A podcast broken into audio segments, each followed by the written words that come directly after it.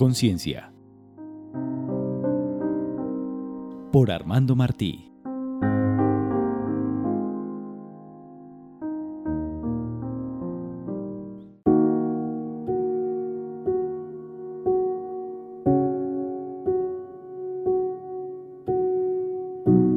Superando la ansiedad por Armando Martí. Todos nosotros hemos sentido ansiedad. Son episodios de intensidad leve, mediana y limitada duración que aparecen ante los estímulos estresantes cotidianos del medio ambiente. La palabra ansiedad proviene del latín ansiectas, que significa aflicción y es una respuesta involuntaria de anticipación subconsciente del organismo frente a impulsos internos o externos desde pensamientos, imágenes, hasta sensaciones que son percibidas como amenazas, acompañadas de un sentimiento de tensión física y mental.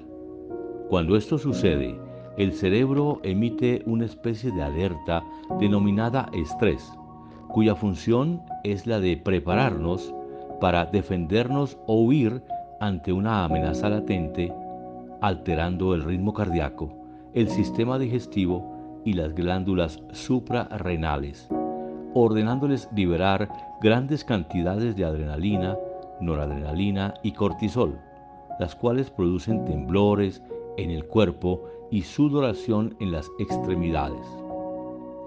Esta excesiva tensión, en donde prevalece la imaginación fatalista, debilita la capacidad y el sentido común para hacer frente a las dificultades cotidianas de la vida. A esta reacción neurofisiológica y emocional también se le denomina angustia, ya que hace referencia a la sensación de estrechez como un tipo de opresión, desasosiego y agitación de ánimo que hasta nos impide respirar bien.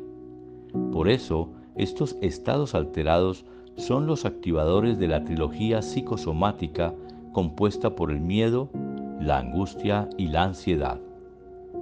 Recordemos que el miedo es una reacción natural ante una circunstancia externa que nos genera inquietud y descontrol frente a un peligro real o imaginario.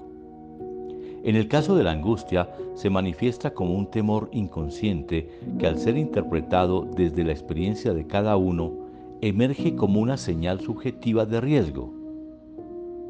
Finalmente, la ansiedad es una gran sensación de incertidumbre al estar expuestos a situaciones intimidantes, sin estrategias ni defensas psicológicas para enfrentar los desafíos de la existencia.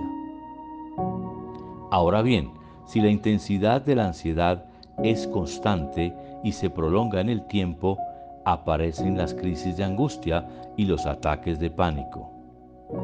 Es de anotar que los desencadenantes extremos se logran neutralizar y controlar con más éxito a diferencia de los desencadenantes internos producidos algunas veces por recuerdos traumáticos, fantasías, pensamientos obsesivos y compulsivos e ideas delirantes. De la angustia y la ansiedad a la recuperación. En algunas de mis intervenciones como coach de vida, utilizo la resignificación de los recuerdos de infancia, así como también otras valiosas herramientas de recuperación personal como son la logoterapia, con énfasis en las adicciones, la terapia estratégica breve, la programación neurolingüística, el software de reprogramación psicoemocional Transcendence Q, la inducción a la expresión de sentimientos, la autorrelajación y el autocontrol. Igualmente, es de gran ayuda para el control de la ansiedad y la angustia actividades como la meditación zen y tibetana, la práctica del tai chi, el kung fu y el camino del Tao, entre otras. El objetivo de este proceso de sanación integral es el de resetear nuestro cerebro para que nos suministre la información inconsciente de las sensaciones olvidadas y ocultas en el cuerpo, pues la represión de estos recuerdos generalmente son la causa de la ansiedad.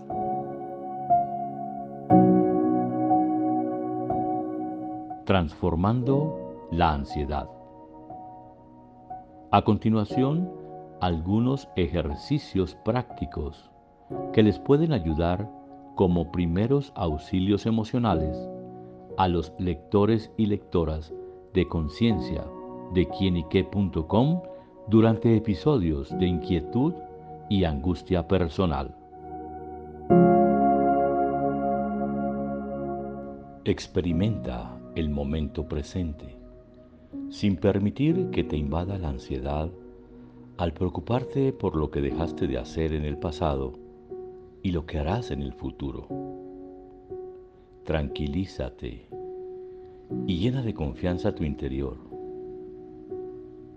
Vive de instante en instante con la actitud de responsabilizarte de tus decisiones diarias, que te darán claridad para confrontar y resolver los desafíos de la existencia. Creer que eres capaz de controlar todo te lleva a la ansiedad y a la tristeza, pero aceptar que no es así te conduce a la paz y al sosiego interior. Pretender que la vida se adapte solo a nuestra voluntad es una invitación a la frustración. Vivir sin esperar demasiado, de manera simple, descansa el alma.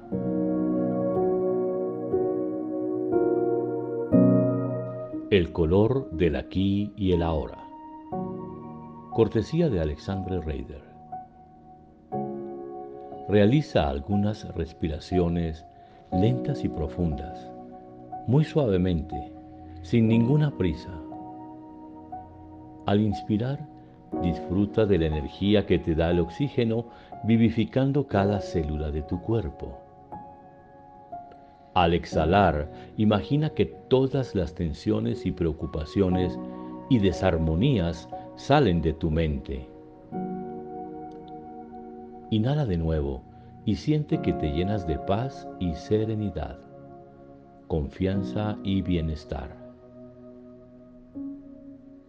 Cuando logres relajarte, visualiza una luz suave y tenue encima de tu cabeza del color que tú elijas.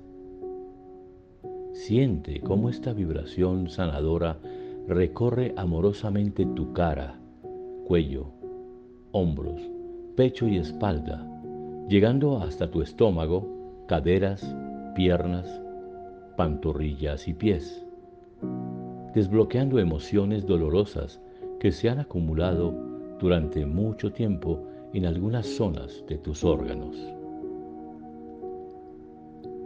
Las frecuencias relajantes del color elegido te hacen experimentar una nueva sensación de alivio libertad y sanidad integral, por lo que agradeces al universo el regalo de la vida, concientizándote que desde una nueva actitud podrás empezar a estar y sentirte muy bien.